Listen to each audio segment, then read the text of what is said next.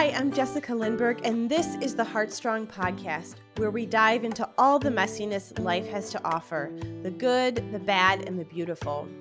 I've spent the last decade building a powerfully resilient life through personal trauma, and I'm here to share inspiring stories of hope and purpose. Join us for a conversation about what truly makes us heartstrong.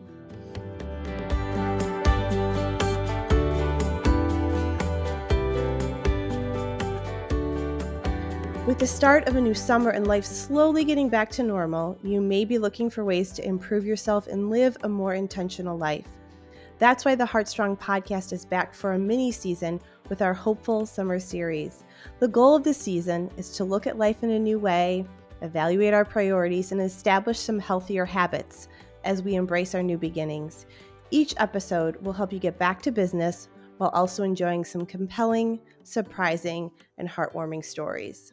Today's podcast is going to be fun. I am sitting down with one of my best friends, Bridgett Piacenti. Bridgett and I have been friends for over 20 years.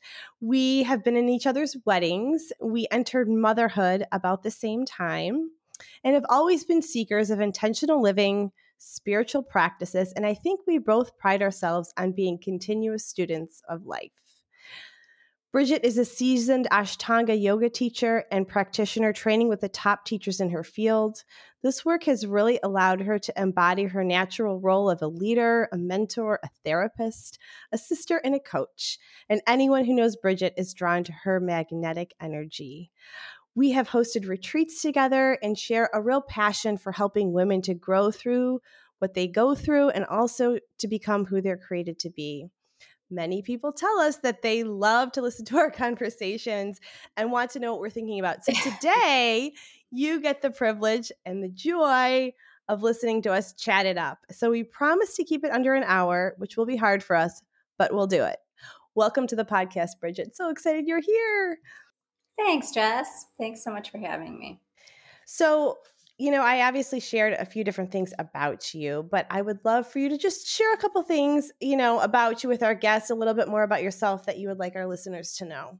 So, you mentioned um, Ashtanga yoga teacher, um, and I'm a mother, a mother of two. I have a 15 year old son and a 12 year old daughter, wife, sister, friend. Um, as we've talked about before, all of those things, and I don't feel defined you know, specific, specifically by just one.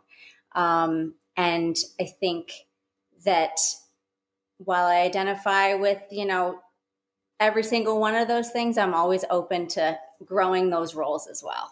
You know, you became a yoga teacher. So I think it would be kind of cool to say we worked in corporate America together. That's where yes. we met one another. Yes. So our lives have seriously changed since those days, but we actually worked in corporate America, two di- different jobs together. Uh, we liked each other so much, we actually switched jobs together. mm-hmm. I um, followed you. I followed yeah. you. In fairness, I followed you for sure. You led but, the way. But in all of that, you know, through that, you found yoga, which has really, I think, helped you to embody who you are. And so take us on that journey a little bit of how you found it, why it resonated with you, and just – how it's um, just become really who you are as a woman and a person. Well, I think um, one of the the first reasons was movement. I have a dance background, so um, I was looking for something in my early twenties, right, to continue moving. I was still taking some dance classes, but then also there was this stress of the corporate world as well. And I had read. Um, I wish it was a better story, but I, I uh, or maybe mm-hmm. not. I don't know um, there was an article in a magazine um, of, about Madonna, and at that time, she was very much a practitioner of yoga, and more specifically, Ashtanga yoga. And I, the, there was a photograph of her with her leg behind her head, sit, you know, some editorial in this amazing dress and whatnot. And um, I'm like, hmm, what is she doing? What is this? Mm-hmm. So I mm-hmm. read a little bit more about it um, and looked for um, a class uh, living in Chicago, looking for a class specifically in that style, in that vein. And at the time, I mean, this was 20 years ago, you it wasn't ubiquitous. So there wasn't yoga in every gym um, on every corner a new studio popping up. So you did have, have to seek it out. Um, it wasn't like i said mainstream. So um, i started taking classes and really felt this mind body connection it was like from the first class i can remember going wow i want to do more of this i was sweating I was exhausted. I was like, what just happened to me? You know, um, in different in a different way than taking a dance class and really pushing my body just physically. Mm-hmm. There was this other piece that was, like I said, this this mind body connection, and I never looked back from there in terms of just continuing to seek and learn more and more. And what I have found is, you know, through studying more of the philosophy uh, philosophies of yoga is that when you're on the mat, yoga in essence is really about awareness, noticing, and self study. It's called svadhyaya. And it's this idea that, you know, when you step onto the mat, you are, you're with yourself. Um, and it's not always pretty. And a, oftentimes you learn about the things that you maybe don't love so much or that you're not great at. Those are the things that come up on your mat. And then the idea is that to take that with you off. So I hope that answered the question. I don't know. I can just keep going on and on about that, but I, that's what drew me to it and kept me kept you in it. And I and and we've talked about all of these things so many times, but you know, I think a lot of people Right. Let's just talk about an Instagram today or whatever. You know, someone standing on their head or they're doing a pose. And I think people can easily think that this is like a physical practice. And it's not that it's not a physical practice, but mm. it's like you said, it's more of an inside practice. And I think you and I always talk about how life is really an inside job. Yet we live in this external world that you know validates the fact that you can stand on your head or stand on your hands or put your legs behind your head or whatever it is but that's not really what's going on. So talk to us about like what's really going on and what this idea of embodiment means to you. Yeah. So to your point exactly on i think some might even say if they were to look at maybe my instagram it's like wow you know the these things that she's doing with her body in this the, in the physical sense and or and or oh that must be maybe it's easy for her, right? So the external piece of seeing that and then sort of attaching yourself to like, oh, maybe, you know, I, I her world must be easy or whatever whatever narrative we've made up mm-hmm. about that person, right? That's on you, right? That's not really maybe what that person is about. We're, we're, you know, curated, you know, all the words for what social media um, is about. But this idea of embodiment and it's tangible, it's making visible a feeling, an idea, an emotion, so that you could be an embodiment of hope. And, you know, in your work, Jess, right? Your story, your narratives, you know, that you have this embodiment of here's a piece of a, a, a chapter in my narrative in my story. And uh, here's what i am embodying in terms of going forward and living out in the world. Because you know wisdom comes from living right? And i always have as a young girl it was like god made us what we are and what we become is our gift to god.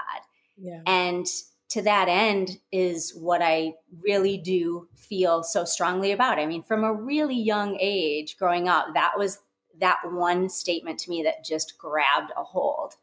And um, I feel like where I am through the self study of this practice, which we can you know talk about more of. I'm really big on practice, and I think so many fact so many places in our life we're practicing, we're practicing, mm-hmm. we're practicing. Not just a yoga practice, but it's a practice that the embodiment of trying to um you know that gift to god is what mm-hmm. i become and become. having that be in the world mm-hmm.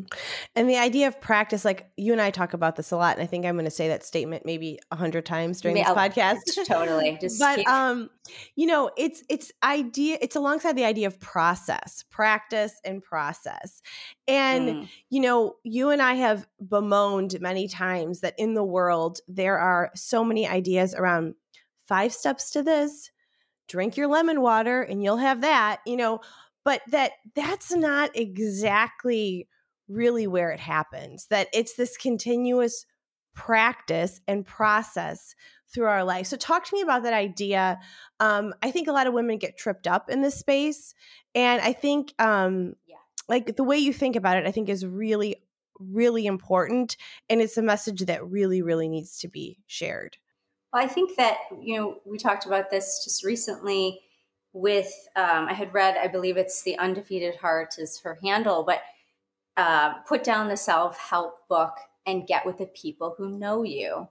Um, especially a post let's speak in this post pandemic time too and also the five steps. If you you know drink the lemon water in the morning if you have a 30 minute pranayama uh, pranayama or breathing practice if you're pulling cards whatever the tools are because i'm really big on tools absolutely the tools are different for everybody and there are a lot out there but that you find what works for you. That there is this, eh, to Stephanie Boyce, our good friend, of trying on hats to see what fits you and not her, you know, what fits you and is going to work for you.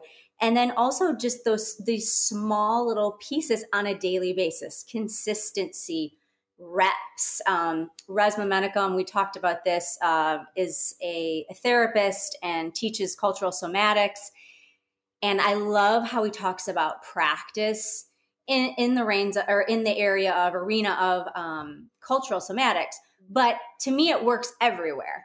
It's that you have to keep stepping into those shoes and doing this over and over again, right? To feel it in your body so that you do feel comfortable with it. Otherwise, you know, you start with the trying on, but it's just it doesn't come to you in the middle of a night and all of a sudden okay here you are. And a practice is everything from like hmm okay this this daily practice that allows me to lower my anxiety level. So i maybe i'm doing these five minutes of breathing exercises resonant breathing whatever it is and i'm trying to just keep that you know with me right? Um those are the things that you can take on yourself to affect some type of transformation and and that's for you and not somebody else. So i love that there's so many ideas out there um, but i think you also have to be very realistic on your definition of practice what you value what fits into your life what makes sense what is something that you can try to and uh, make an embodiment or create an embodiment with that make that visible in your life. And i think it's i think it's definitely through practice. Yeah i i completely agree. And we live in a culture that loves the gold medal platform right? Loves the pinnacle of, of somebody's life of mm-hmm. where they've become of when they can do this or that but doesn't really um you know cheer on always the journey the the the showing up every day on the mat right? The the showing up when you really don't know what you're doing the being a beginner. And i think that yeah. um that's the beauty of I, what you have even taught me is just those little steps that you take is just showing up in that place. And you know and and as you do and that when you're, you're not ready when, you're, when not, you're ready, not ready and when you're just just there yeah mm-hmm. yeah and you're That's, so Go ahead. Go ahead. No, no you, you, go. go. No, you go. go ahead. I was just say showing up when you're not ready because I think that's one of the biggest things, and we've talked about this because what? Ah, come on, I mean, when are we always like just buttoned up and ready to go? And speaking in the arena of motherhood, the number of things that come in front of you think you're ready and then you have to you know and then it's like this that and the other is being thrown at you and now it's just like okay, what? What am I going to do? You know, and we get, you know, we get put to task and and um and I think that's a huge practice is really and that was a big one for me because I like to I'm a recovering type A as like as I like to call it the eldest of four kids the big sister so I felt like I needed to be ultra prepared and that's pretty much how I lived my whole pretty much childhood and I would only show up to things that I really knew I was going to be good at Mm-hmm. And, and there's that huge lesson there. It's like I now have this like litmus of like, okay, mm, I don't really know, or if I'm immediately like, mm, I'm like, ah, oh, I have to sit with it. And I'm like, I probably really should. I probably yeah. really should. Cause that's my initial thought is that no, I don't. And I'm not saying that we need to do all the things that we don't want to do. I don't mean that, but like sit with it and really understand why was that your, why was that my reaction or your reaction to it? Maybe it's where it, maybe that is the place you should be showing up. So, mm-hmm. and I, th- I love what you said about motherhood because I do think, there's so many women out there who want to do things. They want to try things, they want to do things, but like it's just not the time. You know, I'll wait till my kids are older. I'll wait till I'm in better shape. I'll wait till this, I'll wait till that. And you and I talk about all the mm, time mm-hmm. of the just doing. Like, for example, you and I talked earlier today on the phone. We hadn't even prepared for this call yet, even though we mm-hmm. talk all the time. My son Chase broke his or fractured his clavicle in baseball last night. He's on the couch upstairs. I'm picking up kids at school and I'm like thinking to myself, maybe I should cancel my podcast recordings today. But I'm like, no, it's about showing up imperfectly as I am and just making it go, you know? And it's not it's not buttoned up. And I guess I'm a good enough talker that I can make it happen. But that's the idea that if you have something that you want to do, like try it out, right? Try it on, give it a go. Yeah. And be vulnerable in that space because if we show up if we're and we're not completely buttoned up and prepared, right? That means we're going to be that we're stepping into a little bit of a vulnerability. And that is that's tough. You know, that's tough. But I think if we can do that more as women too, it really gives the permission for others to do the same and are just stepping into some of these arenas that they maybe never thought they'd be invited to or belonged or were worthy of being there. And you're the only one that can show you that you are. And you're the only one that can give it a go and give it a try. Nobody's going to pass you this, you know, whoo, here we go. And, you know, it's not going to happen. Um, you have to carve that out for yourself because even if somebody invites you to that table, you have to think that you're worthy of being at that table. Mm-hmm. So the invitation is only as good as how you feel on how you're receiving that invitation. That's that whole thing about how you show up, you're responsible for how it's received, you are not. Mm-hmm. You know, by mm-hmm. others. You are not. And that's something that I think really stops, to your point, Jess, really can stop women from showing up in places they absolutely should be. Mm-hmm. That's so good.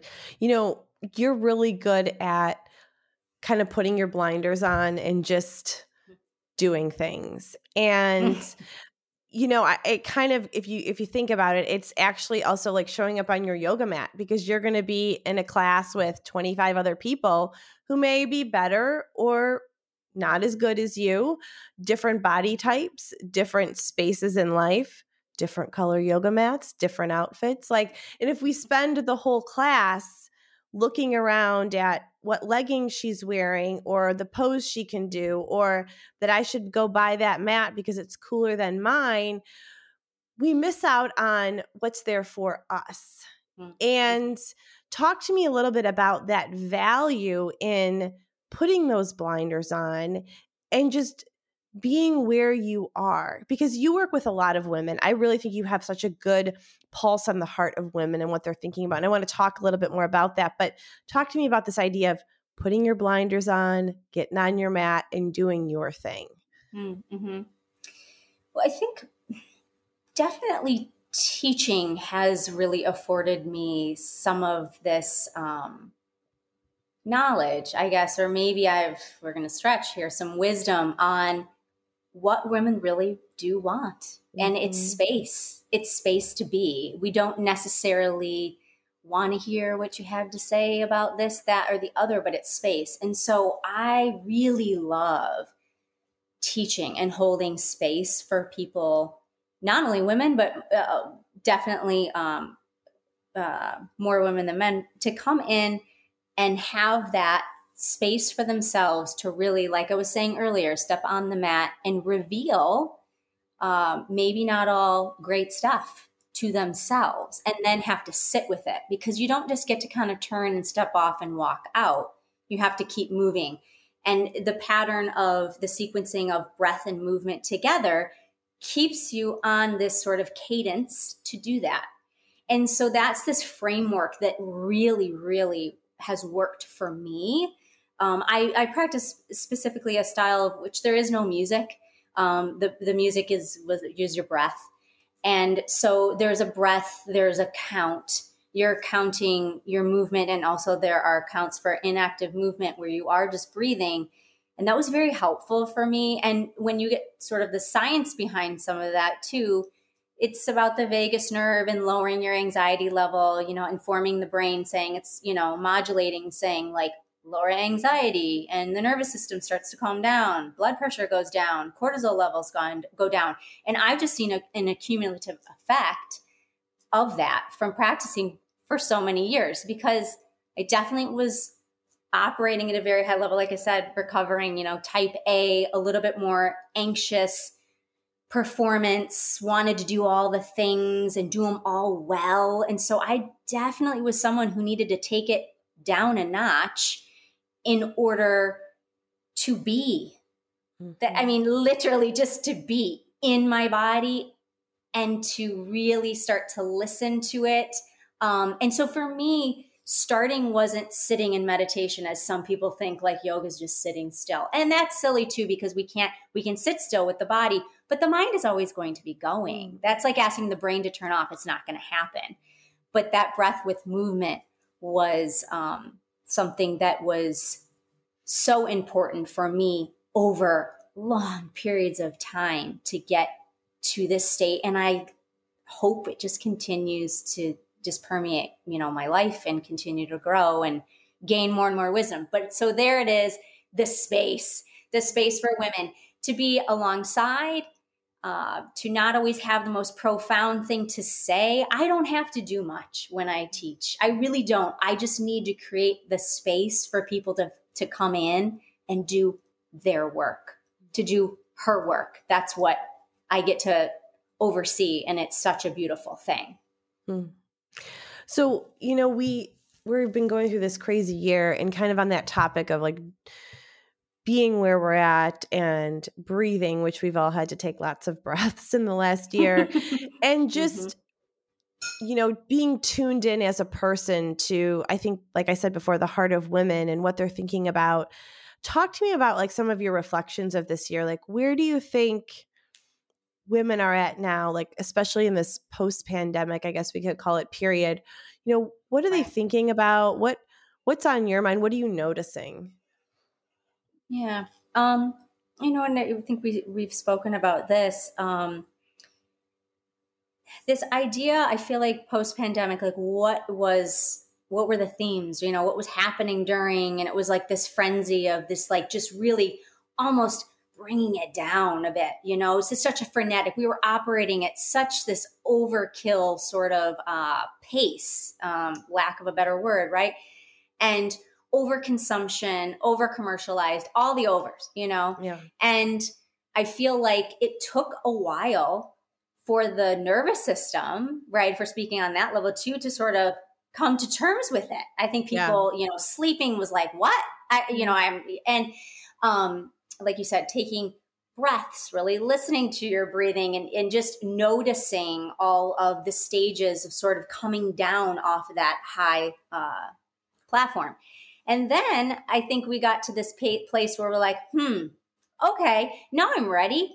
I'm in it. We're in it here. Let's do something with this. Let's have mm-hmm. some reflective time, some, you know, um, and now we're coming, you know, out of it. And I feel like there was a, I use the word freedom, right? From when we were in it, this idea that we weren't so overscheduled. We had that stage where there was a regulatory posture, right? Because mm. well, their kids couldn't be in 10 million things. Our social calendar couldn't be anything.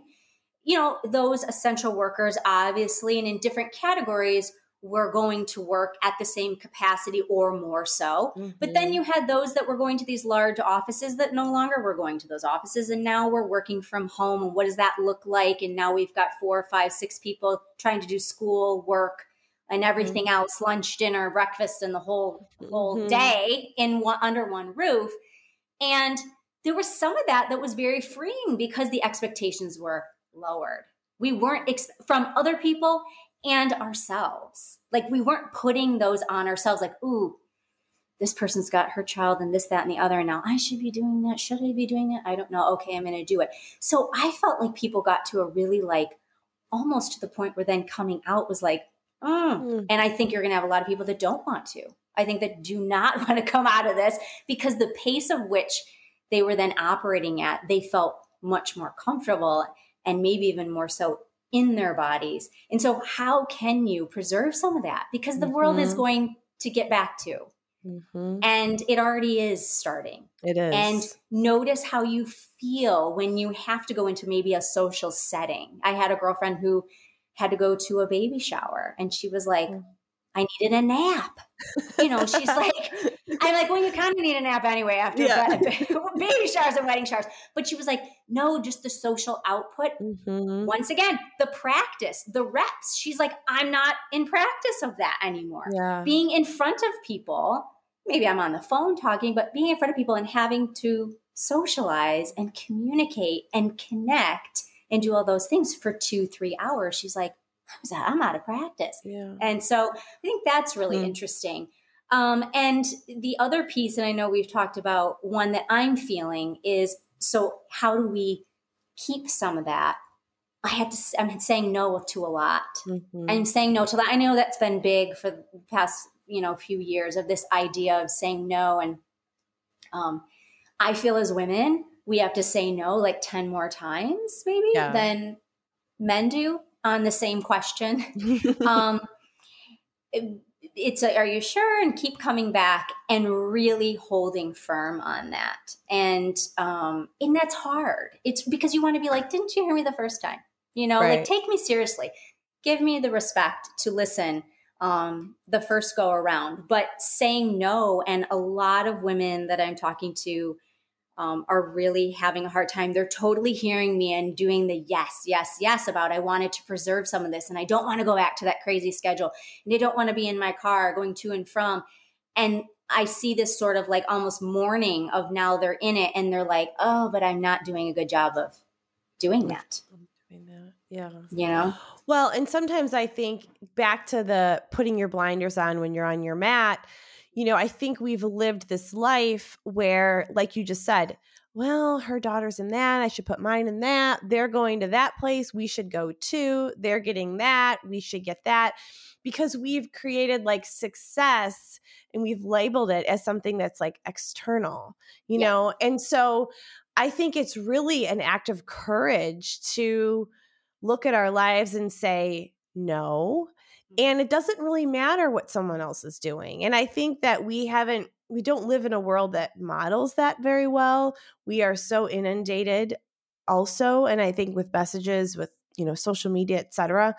Um, so I think it's like, being courageous as a person and choosing ourselves and our families. I know for me, I've been really like the summer's coming my kids are out of school this week and i get kind of stressed out about summer like it kind of really stresses me out because especially having a child with like multiple disabilities it's not this fun spontaneous thing that in my mind it should be. However and even with you know then you got kids that are on bikes around the neighborhood and you got to know where they are and you know this and that.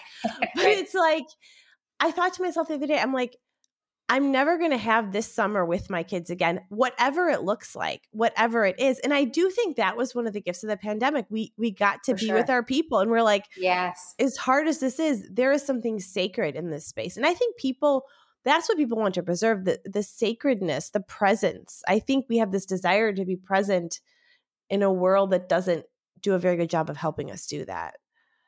Yeah, absolutely and we like the idea we love love love the idea of being present but we're we before pandemic 100% we weren't we just like the idea of it again mm-hmm. and i go mm-hmm. back to sort of that um, i touched on you know put down the self-help book and just yeah. get with your people and the thing is is that's what we got and we talked about this pre-covid pre-pandemic um, I think if you asked a lot of people, they would have said, "Oh, give me like a 12 month sabbatical. Give me yes. a, a year off on what I'm doing in terms of work." Well, here you have it. You had it. You got mm-hmm. it in mm-hmm. some ways, you know, in some categories for most. Again, not for all. what are you going to do with it? You know, where Mm-hmm. are the lessons from that? So for you, maybe, right? You're saying with summer coming, it's like if you were to be honest, right?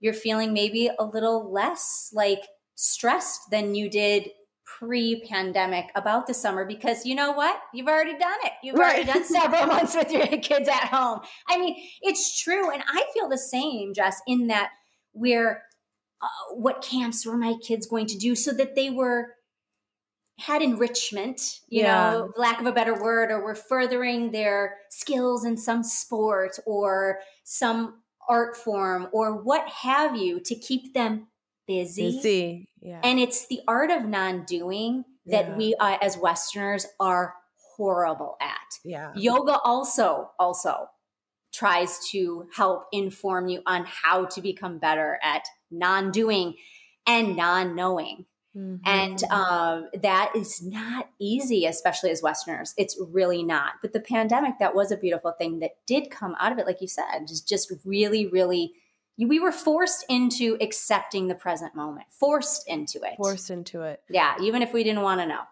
Yeah. And we also learned that the hustle wasn't going to get us anywhere because it wasn't because we couldn't hustle.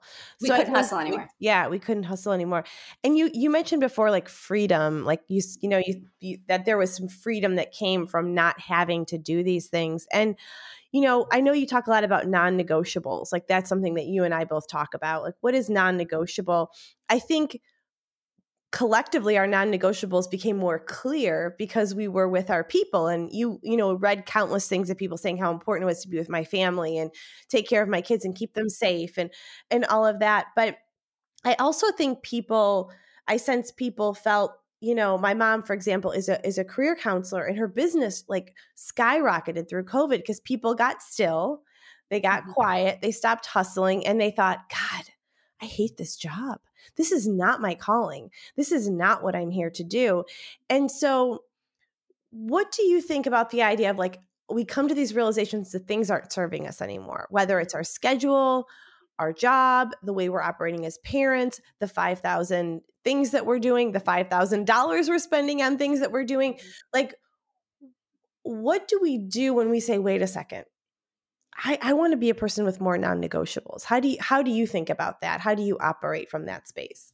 in that space yeah so i think here's where a little bit of what you were saying too is a lot of courage you know Mhm. if you want to have some transformative experience and i can talk a little bit about this too but we've talked about the impermanent state that's Mhm. something also within yoga that was really helpful for me that helped me transform my process of thinking that you know impermanence on a, on a basic level is just the state of lasting for a limited period of time and beyond that it was it was taught in in buddhism but to really um, release from attachment to what causes suffering or afflictions um, we call them in yoga kleshas.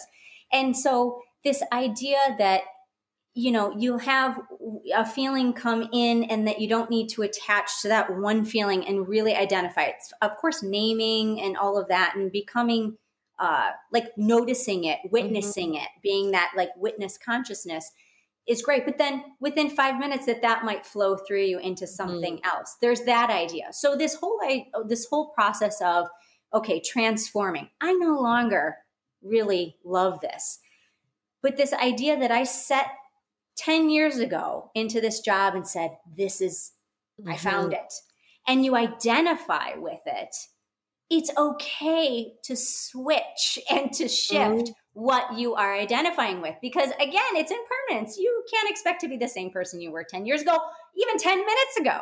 Mhm. You know? And so when you really start to understand that on like the most basic level, it's freeing. It's like, oh, great. Okay, so right now I can like be losing my mind inside, and the next, you know, find this inner peace and calm. And and what switched me in there was just kind of staying with it and not Mhm. staying with that and going down that path. Was just saying, I'm going to sit with this and I'm going to let it flow through me. So in terms of I want to switch jobs. I hate this career. How's it? You got to be courageous. You have to be a mm-hmm. little bit, it might look so not understandable to everybody else, but it makes sense to you. And I oftentimes think, oftentimes think we really put way too much on. I mean, you just said it earlier on what others are, are thinking about mm. what we're doing. And that informs us. It should be the other way around. Right. It's like, listen here, and then go, and then everybody else will go, oh, yeah, oh, yeah, got, they got it. You're yeah. fine. Yeah. They're going back, you know, they're selling their home, taking their backpacking in Europe for a year, taking your whatever. It's, and let them chat. Let the mm-hmm. chatter go. Who mm-hmm. cares? You know, because if you really believe in what you're doing and there's a lot of self love behind it, reflective, uh, a reflection, you're going to be fine. Mm-hmm. You're going to absolutely be fine. You know, the naysayers, let them go. Let them go. Mm-hmm. Let them go.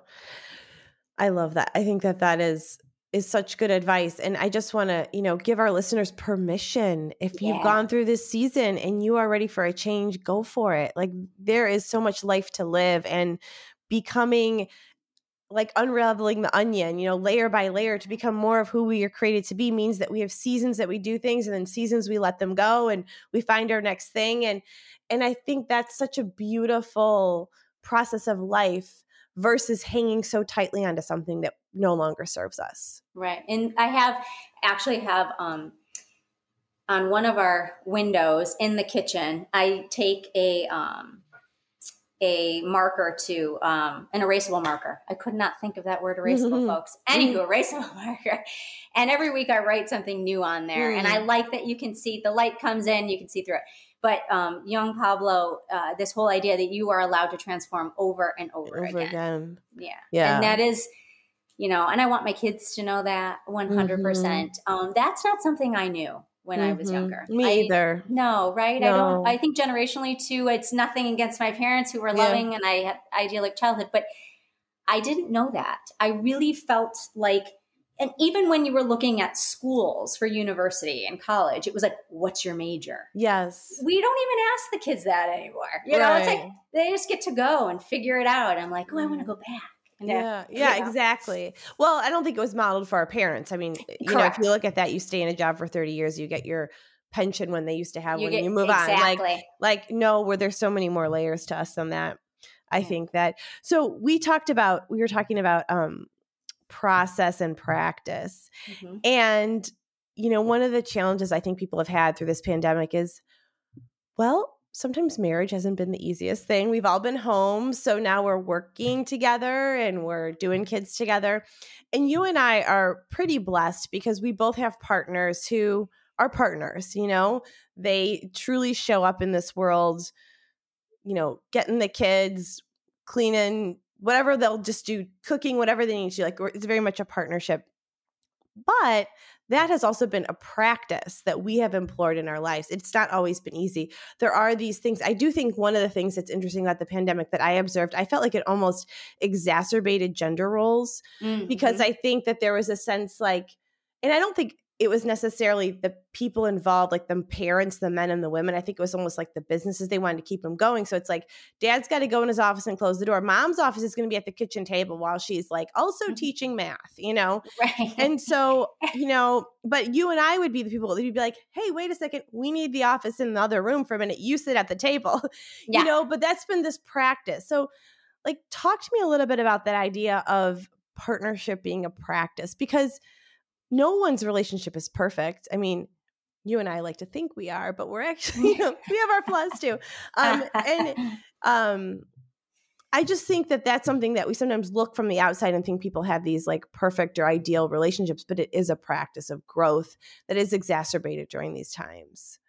Yeah. And, and I think to that end, there is this idea of always uh, recognizing that we're i've said this many times but you know fallible humans that we're making mistakes but that we're again same thing allowing space some type mm-hmm. of space and that was really hard during pandemic again if you have everybody under one roof space was mm-hmm. tough to come by you know and alone time Mm-hmm. Um, not having somebody tethered to your side or in your ear or in your personal physical space. Mm-hmm. Um, so, for sure, there are these ideas that you have to allow each other to evolve and come forward and say, Hey, guess what? I hate this job. Mm-hmm. and like, okay, talk to me. Like what, mm-hmm. you know, what are you thinking about? Because obviously this, this will affect our family, you know, if this mm-hmm. is not something that you want to do.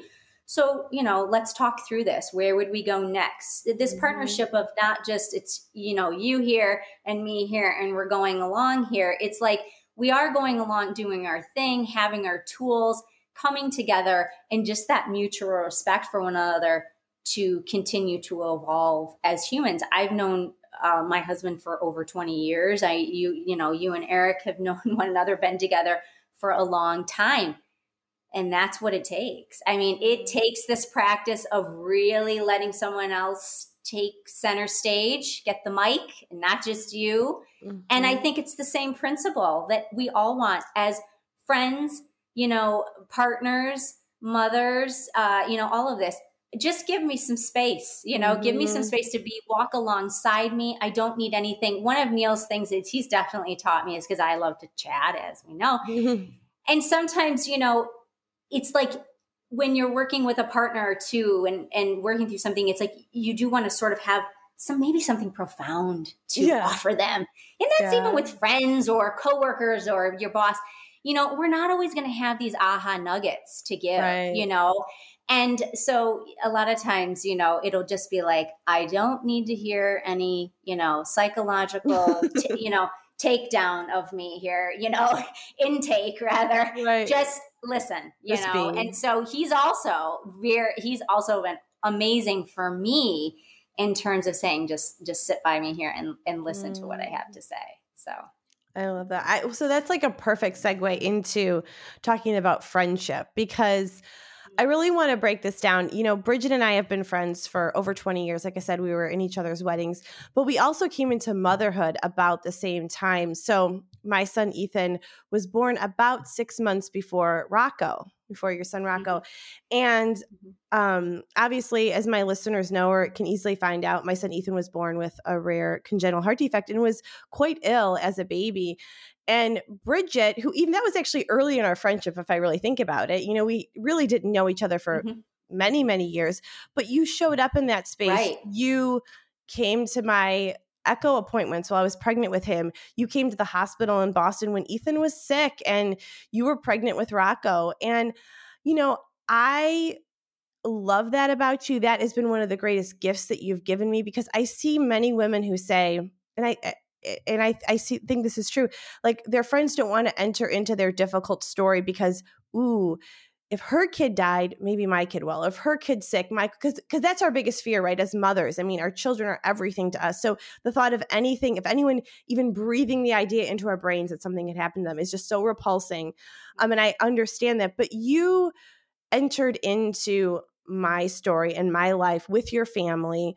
Um, we have great pictures of Ethan and Rocco together. Like, talk to me about how you did that. And, and I want you to sort of, in this moment, even be a teacher to other women out there who are struggling maybe with showing up for a friend or feeling comfortable in that role because I will validate it's, it can be a, it's an uncomfortable space to be. Right. And that's a perfect right there you said it. You have to be comfortable with being uncomfortable because you're again you're not going to know all the right things to say you know oftentimes i think it's just really again on qualifying how we're going to show up that we don't feel like we're ready. I don't you know i knew nothing about those echoes. I couldn't read them. You became an absolute expert on i mean to to everybody you know listening out there i mean this woman like quick study on everything to the point where i was like you need to go to med school, girl. I mean, you're, you're, you know, and so there was, I leaned on her, you know, I leaned on you to just also carry me along with you, but I wanted to go along with you. I felt, again, I've said this before, there wasn't fear. I didn't have any of those fears like transference. This is going mm-hmm. to now mm-hmm. happen to me. Um, so I didn't have that. But for for listeners, and this is a very real thing. That doesn't mean that that that absolutely is something. You know, I do have fears.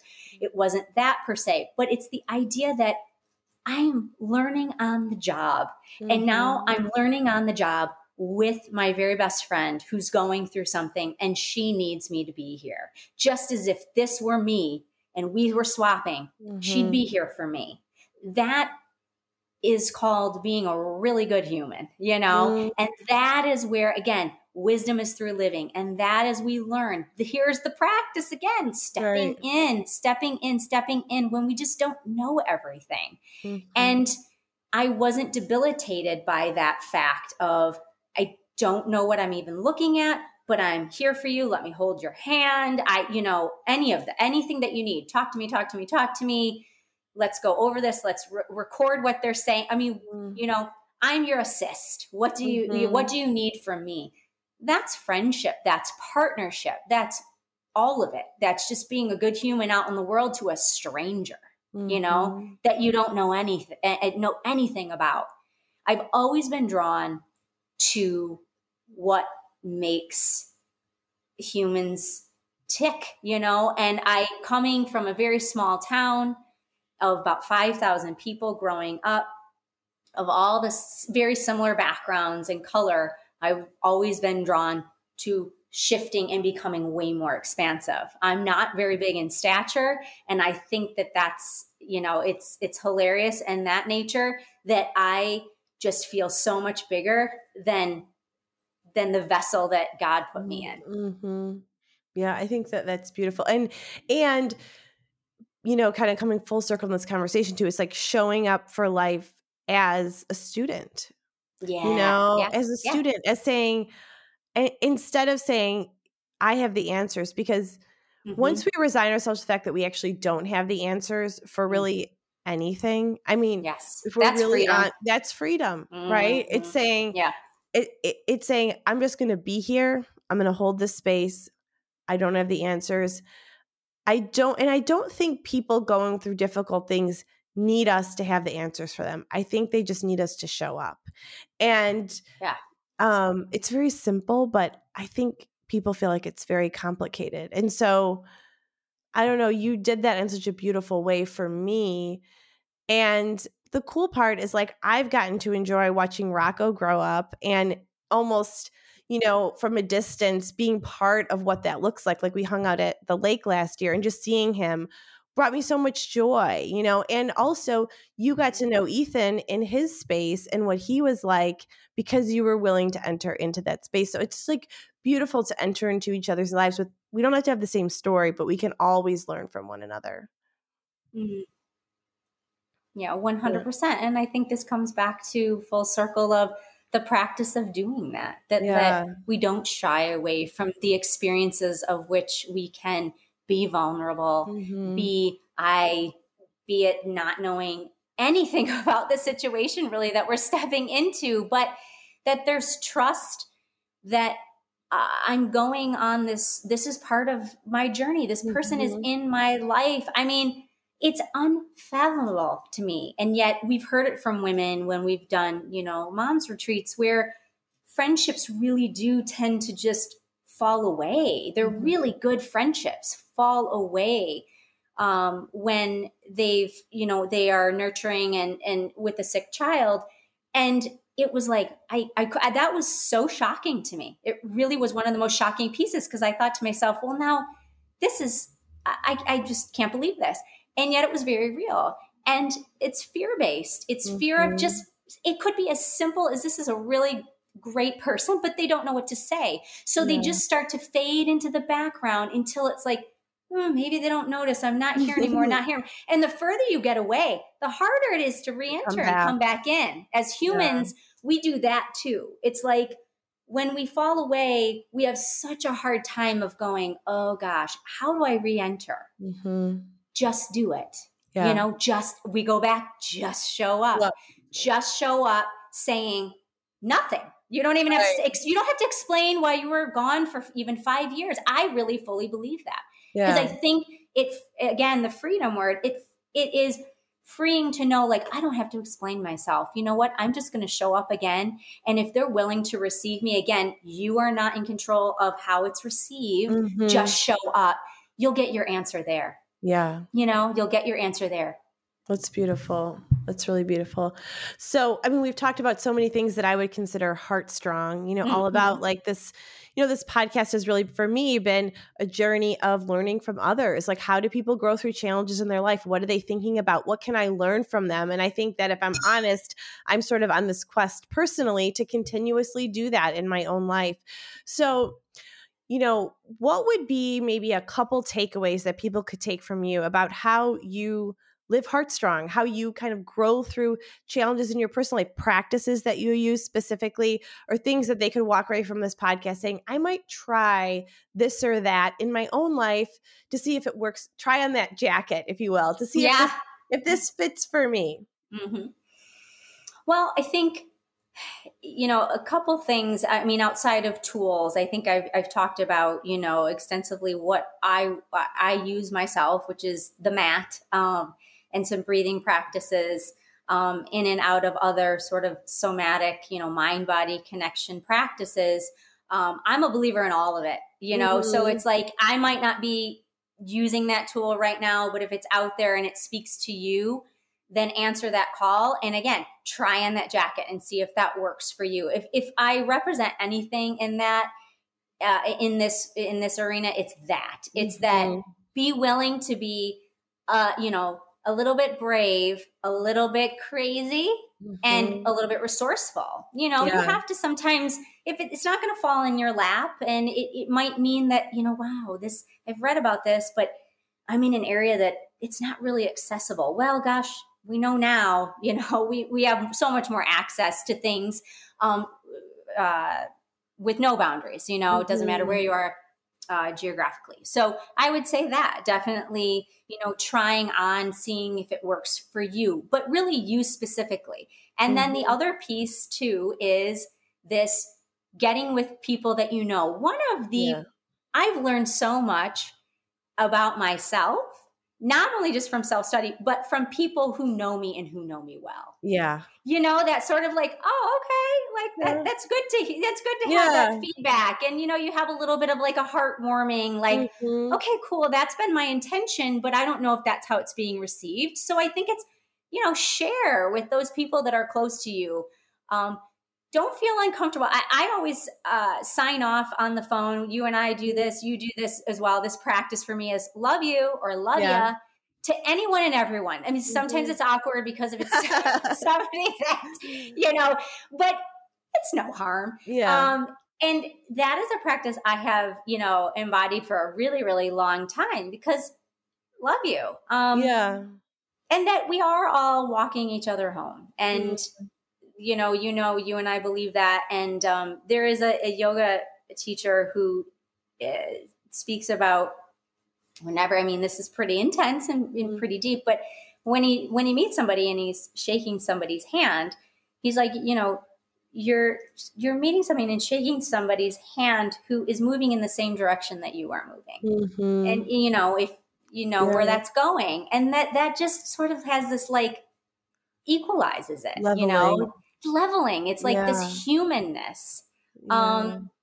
that we all share. And if we can just find a piece, it could be the smallest piece, but just something in identifying, I think that it takes away the fear. It takes away the fear of you showing up in this specific way, to enter into somebody's space, to meet somebody new, to enter into a new social circle or a, your kid's school and it's brand new. All those things that we sort of automatically start to think, Am I good enough? Am I yeah. worthy enough?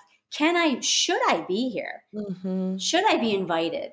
You know, and once again, you can be invited, but if you don't feel like you belong there, you know, the invitation is sort of null void. So I think those practices, but I always like those three things that resourceful, little bit, uh, you know, brave, of course, and then a little bit kind of crazy, crazy, doing, yeah, doing things that it's like, all right, yeah, give it a go. Give yeah. it a go.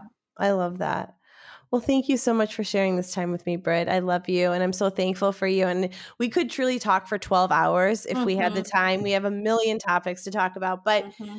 next season. Next season. the way the way you approach your life as a woman, as a mother, as a business owner, all the things that you do are I've learned so much about myself from being your friend. And I think that is like the gift of friendship is that we get to enjoy other people and the gifts that they have, but then we learn something about ourselves. So 100%. And ditto to you. And also the piece about I, you know, speaking with you always fills my heart you know yeah. it always so there's the heart strong it always yeah. fills my heart there's always just this like burst you know with our conversations i really get energized so. Yes.